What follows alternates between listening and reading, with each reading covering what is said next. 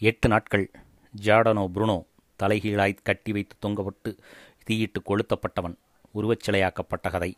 எழுதியவர் பேரறிஞர் அண்ணா. அத்தியாயம் ஒன்று. எட்டு நாட்கள். மரணத்துக்கும் அவனுக்கும் இடையே எட்டே நாட்கள் உள்ளன. தண்டனை தந்தாகிவிட்டது. அவனை சுட்டரிக்க மாற்ற முடியாத தண்டனை. வேறு வழக்காடி நீதி கேட்கும் இடமும் கிடையாது. ஆயிரத்தி அறுநூறாம் ஆண்டு பிப்ரவரி திங்கள் ஒன்பதாம் நாள் எட்டு நாட்கள் உள்ளன. தண்டனை நிறைவேற்றப்பட அவன் விரும்பினால் உயிரை காப்பாற்றிக் கொள்ளலாம். ஐயனே அடிபணிகிறேன். அஞ்ஞானத்தால் நான் உளவறிந்தேன். இதுநாள் வரையில் மெஞ்ஞான போதகரே என் பிழை பொறுத்திடுக என் பிழை பொறுத்திடுக என்று சொன்னால் போதும். தண்டனை இல்லை சாவு இல்லை. வாழலாம் சிறப்புறக்கூட வாழலாம். வரவேற்புகளும் பதவிகளும் வழங்கப்படும். திருவிழா கோலத்துடன் உலாவலாம். பட்டத்தரசர்கள் கட்டி தழுவிக்கொள்வர். பாதகாணிக்கை பெறும் குருமார்கள் அன்பு முத்தமளிப்பர். மாளிகைகள் விருந்தளிக்கும். எட்டே நாட்கள் உள்ளன அவன் ஒரு முடிவுக்கு வர. வாழ்வா சாவா என்ற முடிவு அவனே இரண்டில் ஒன்றை தேர்ந்தெடுத்துக் கொள்ளலாம். அவன் கொல்லப்பட வேண்டியவன்தான் என்று ஆச்சாரியாரும் கூறிவிட்டார். அரசமன்றமும் தீர்ப்பளித்துவிட்டது. எட்டு நாட்கள் தவணை தருகிறோம் என்று தீர்ப்பளித்தோர் கூறிவிட்டனர். ஆண்டு அனுபவித்துவிட்டு இனி ஆட அனுபவிக்க இயலாத நிலையில் உள்ள படுகிடமல்ல உலகம் மாயை வாழ்வே அனித்தியம்.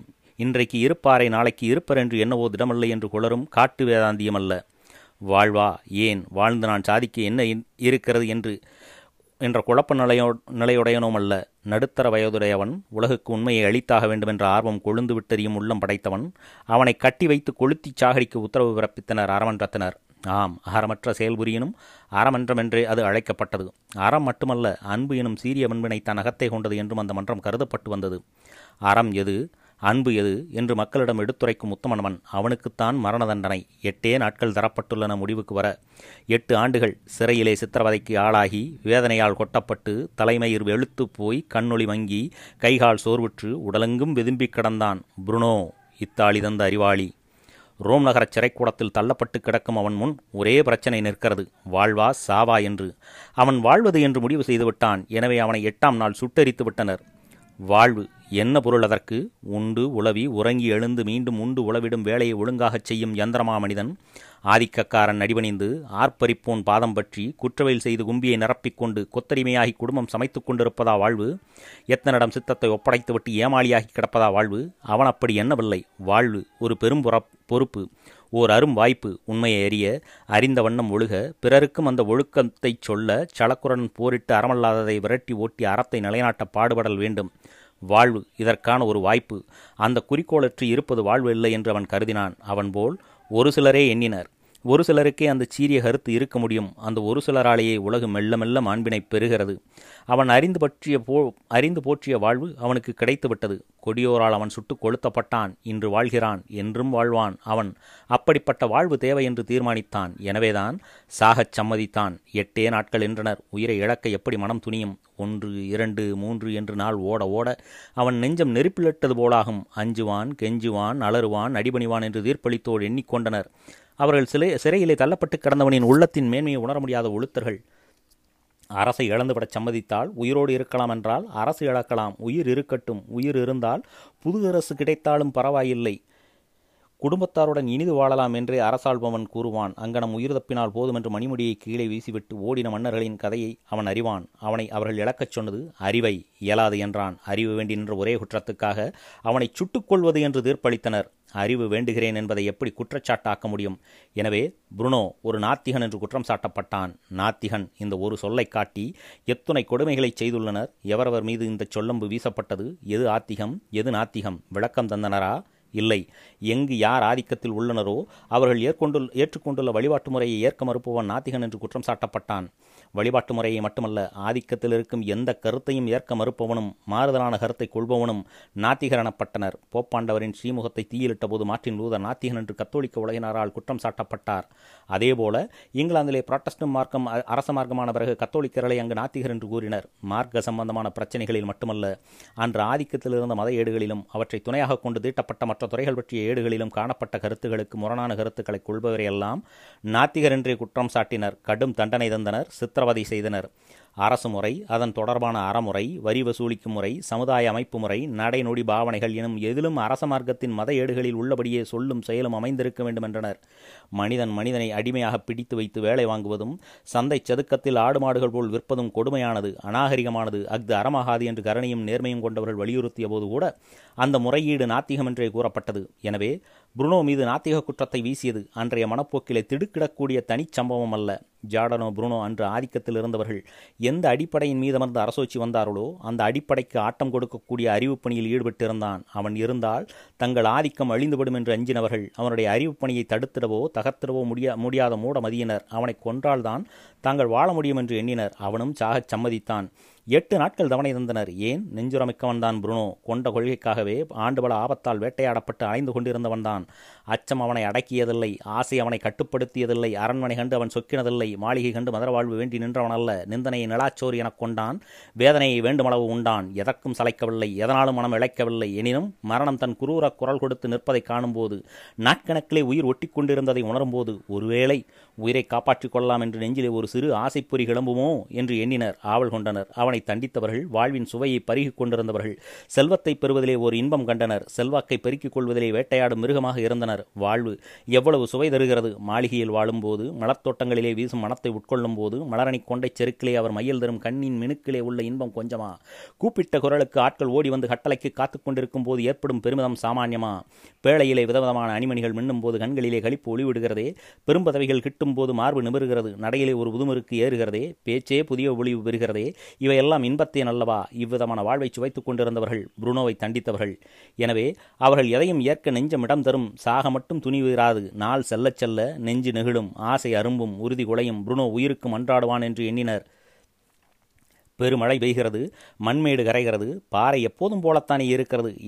ஏழு பல படித்த அந்த ஏமாளிகள் இந்த சிறு உண்மையை உணரவில்லை. புருனோ வாழ்வு என்பதற்கு கொண்டிருந்த தத்துவம் தூய்மை நிரம்பியது. வீர உள்ளத்தில் மட்டுமே தோன்றவல்லது. சுயநலமைகளும் சுகபோகிகளும் சூதுமதியினரும் அதனை உணர்தல் இயலாது. எட்டு நாட்களா? என்னை கொள்ளும் துணிவர்களுக்கு இவர்களுக்கு உண்டாகி எட்டு நாட்கள் தேவைப்படுகிறதா? பயங்கொள்ளிகள் என்றுதான் ஜியாடனோ புருனோ எண்ணிக்கொண்டிருப்பானே தவிர ஐயோ எட்டு நாளிலே உயிரிழக்க வேண்டுமா என்று அஞ்சி இருந்திருக்க முடியாது. நாத்திகனான உன்னை தீயிலிட்டு கொளுத்தி சாகடிப்பது என்று தீர்ப்பளிக்கிறோம் என்றவர்கள் கூறியபோது புருனோ பெருஞ்சிரிப்புடன் இந்த தண்டனை கேட்கும் எனக்கு அச்சமில்லை. இதை கூறும் உங்களுக்கு அச்சம் ஏன் இவ்வளவு இருக்கிறது? என்று கேட்டான். அந்த நெஞ்சுரத்தை குலைக்க எட்டு நாட்களா? பேதமை. என்றைய தினம் புருனோ உண்மை உரைத்திடுவதே தன் பணி எனக் கொண்டானோ? அன்றே அவன் அறிவான் தன் மீது குறி விழுந்து விட்டது என்பதை. எவ்வளவு காலத்துக்கு அவர்களிடமிருந்து தப்பித்திருக்க முடிகிறதோ அதுவரையில் தான் கண்ட உண்மையை உலகுக்கு கூறி வருவது என்ற உண்மை எண்ணத்தை கொண்டிருந்தான். அந்த திண்மையை கொடுமைகள் தகர்க்க முடியவில்லை. அவன் நாடு பல சுற்றி பல வகைகளிலே நின்று தன் கொள்கையை கூறினான். போதுமான அளவுக்கு இனி சாக அஞ்சுவானேன்? இறந்தால் கொள்கை பன்மடங்கு புதுவும் புது வலிவும் பொலிவும் பெறும் வளரும் பரவும் வெல்லும். புருனோ அந்த எட்டு நாட்களும் இதையன்றி வேறதனை எண்ணிடப் போகிறான். குவித்து வைத்த பொண்ணை யார் அனுபவிப்பார்களோ? குழவி வந்த கிளியை எந்த கூண்டிலே கொண்டு போய் அடைப்பார்களோ? மனைவி மக்கள் என்னவென்று கூறி கதறுவார்களோ? என்று எண்ணி எங்கே போகிறானா புருனோ? துறவி தூர்த்தர்கள் பலர் அதனை வேலையாக கொண்டு துறவி என்னும் சொல்லையே மாசுபடுத்தி விட்டனர். எனவே புருனோவை துறவி என்று கூறுவது அவருக்குள்ள மாண்பினை பாதிக்குமோ என்று கூட அஞ்ச வேண்டியிருக்கிறது. புருனோ கொள்கைக்காக போரிடும் அஞ்சா நெஞ்சினன். வாழ்க்கையில் இதற்காகவன்றி வேறு எதற்கும் அவருக்கு நேரமும் நினைப்பும் கிடையாது. எனவே எத்தனை நாள் தவணை தவறப்பட்டாலும் தடுமாறாது அந்த நெஞ்சம். அவ்வளவு உறுதிப்பட்டு விட்டிருக்கிறது. நச்சு நினைப்பனர் அதனை அறியார். ஏன் அவர்கள்? ஜாடனோ புருனோ மடிவதை விட மனம் மாறிவிடுவது நல்லது என்று எண்ணினர். நாத்திகன் ஒழியத்தானே வேண்டும்? ஏன் பிழைத்துக்கொள்ள வாய்ப்பளிக்கின்றனர்? புனித மார்க்கத்தை ஏற்றுக்கொள். பூஜ்யர்களை வணங்கு உயிர் வளைக்கலாம் என்று ஏன் கூறினர்? நேர்மையும் ஈரமும் கொண்டனரா? இல்லை. சிங்கத்தை காலடியிலே விழச் செய்தால் காண்போர் எவ்வளவு பெருமை தருவர்? சிறு நாய்கள் நத்தி பிழைக்கின்றன. பார்த்து பார்த்து அழுத்து விட்டது. நரிகள் பதுங்கிக் கொள்கின்றன. தேடுவதே கஷ்டமாகி விடுகிறது. இதோ சிங்கம் வீர முழக்கத்தை எழுப்பிய வண்ணம் இருக்கிறது. வலையில் வீழ்வதில்லை. கணைக்கு தப்பி விடுகிறது. காடு ஒன்றிலே வேட்டையை துவைக்கினால் வேறொரு காடு சென்று விடுகிறது. எங்கு சென்றாலும் முழக்கம். இந்த சிங்கத்தை இந்த புருணோவை இந்த அஞ்சா நெஞ்சினனை மனம் மாறிவிட்டவனாக்கினால் சில தலைமுறைகள் வரை அறிவுத்துறையிலே ஈடுபடவும் ஆட்கள் முன் வருவரா அப்படிப்பட்ட அசகாய சூரன் ஆண்டு பலவாக மார்க்கத்தை மதிக்க மறுத்து மனம் போன போக்கிலே புதுமை புதுமை என்று பொல்லா கருத்துக்களை பேசி தெரிந்தவன். என்ன ஆனான். கடைசியில் கண்ணீர் பொழிந்தான். காலடி விழுந்தான். கண்டுகொண்டேன் உண்மை என்று இறைஞ்சினான் என்று கூறிக்கொள்ளலாம் அல்லவா? பகுத்தறிவு. கருவில் இருக்கும் போதே கருக்கிவிட இதைவிட வேறு வாய்ப்பு கிடைக்குமா? எனவேதான் ஜாடனோ புருனோவுக்கு மரண வாயத்தை காட்டி பணி வைக்கலாம் என்று ஆவல் கொண்டனர். எட்டு நாள் தவணை. ஒரு தனி மனிதனுடைய ஒரு மாவீரனுடைய உயிர் இருப்பதா பறிக்கப்படுவதா என்பதல்ல முழு பிரச்சனை. உண்மையான பிரச்சனை. பகுத்தறிவுக்கு இனியும் இடம் உண்டா? அல்லது இந்த எட்டே நாட்களில் அது சுட்டு சாம்பலாக்கப்படுவதா என்பதுதான். புருனோ இதனை நன்கறிந்தே என்னை சுட்டு சாம்பலாக்கட்டும் அறிவு கொழுந்துவிட்டு எரிந்த வண்ணம் இருக்கட்டும் என்றுதான் கூறினான் செயலால். புருனோ எப்போதும் தனக்காக அஞ்சினதில்லை. ஆண்டு பல கஷ்டப்பட்டதால் உள்ளத்தில் உரம் மெருகாகிவிட்ட இந்த நிலையில் மட்டுமல்ல சிறுவனாக இருந்தபோதே பதினைந்து வயது சிறுவன் புருனோ டாமினிக்கன் மடாலயத்தில் சேர்ந்தபோது ஆர்வமும் நம்பிக்கையும் அதிகமாக இருந்தது. அந்த மடாலயத்திலே சேரும்போது அங்குதான் அறிவுத்தாகம் தீரும் என்று எண்ணிச் சென்றான். புதுநெறிகள் புரட்சி போல கிளம்பி கத்தோலிக்க மார்க்கத்தை குலைத்தபோது வெடிப்புகளை மூடவும் வெதும்பியதை களையவும் பூச்சிகளை புதுப்பிக்கவும் எடுத்துக்கொள்ளப்பட்ட பல முயற்சிகளிலே டாமினிக் தேவாலய இயக்கம் ஒன்று தூய நெறி நிற்பது தூய்மையை பரப்புவது வழிதவறியவர்களை மீண்டும் நன்னெறி கொண்டு வந்து சேர்ப்பது என்ற நோக்கத்துடன் கற்றறிவாளர்கள் கர்த்தரின் சுவிசேஷம் உணர்ந்த வித்தகர்கள் துவக்கியது டாமினிக் மடாலயம். நாத்திகத்தை நசுக்குவதற்கான நல்லதொரு ஏற்பாடு என்றனர் இதனை. அது உலகு வியக்கும் அறிவுத்திலகம் புருனோவை அளிக்கும் என்று எவ்வளவோ ஜபதமம் செய்தும் டாமினிக் துறவிகளுக்கு தெரியவில்லை. அறிவு கூர்மையுள்ள வாலிபர்களை அவர்களை பாசம் பற்றிக்கொள்ளும் முன்னம் ஆலயக் கல்லூரிகளில் கொண்டு சேர்த்து ஐயன் பெருமைகளை கூறி நல்ல சாமியாராக்கிடும் வேளையில் டாமினிக் மடாலய கல்லூரியில் சேர்த்து அன்பு மக்கரையும் காட்டிய ஆன்ஸ்லம் பாதிரியாருக்கு புருனோ புன்னகை ஊத்த முகம் படைத்த வாலிபனாக தெரிந்த போதிலும் அவன் உள்ளம் இத்தாலி நாட்டு வெசுவய செரிமலை போன்றது என்று என்பது புரிந்துவிட்டது. அஞ்சினார். மடாலயத்தில் இருக்கும்போதே புருனோ ஒரு சிறு ஏடு தீட்டினான். வெசுவயஸ் கொஞ்சம் நெருப்பை காட்டிற்று. பொறிகளைக் கண்ட ஆன்ஸ்லம் பாதிரியார் மகனே வேகமாக ஆபத்தை நோக்கி செல்கிறாய் என்று எச்சரித்தார். புருனோ பதறவில்லை. புன்னகை பூத்த முகத்துடன் நின்றனன். மடாலய சாமியார்களின் மந்த மதியையும் கோலாகல வாழ்வையும் கேலி செய்து புருனோ அந்த ஏட்டிலே தீட்டியிருந்தான் அவனுடைய நெஞ்சிலே நாத்திகாரமும் குடிபுகுந்து விட்டது என்று சந்தேகித்த பாதிரிகள் விசாரணை நடத்த திட்டமிட்டனர். மத விசாரணை அதிகாரியும் அழைக்கப்பட்டிருந்தார். இதனை அறிந்ததும் ஆன்சலம் பாதிரியார் அலறிப்போனார் புருனோ சிறுவன் நாட்டிலே நடைபெறுவது அதிலும் மக்களின் பூஜையை பெற்றுக்கொள்ளும் மடாலயத்திலே நடைபெறும் முறை அவனுக்கு என்ன தெரியும்? ஆன்சலர் எறிவார். விசாரணை என்றால் என்ன?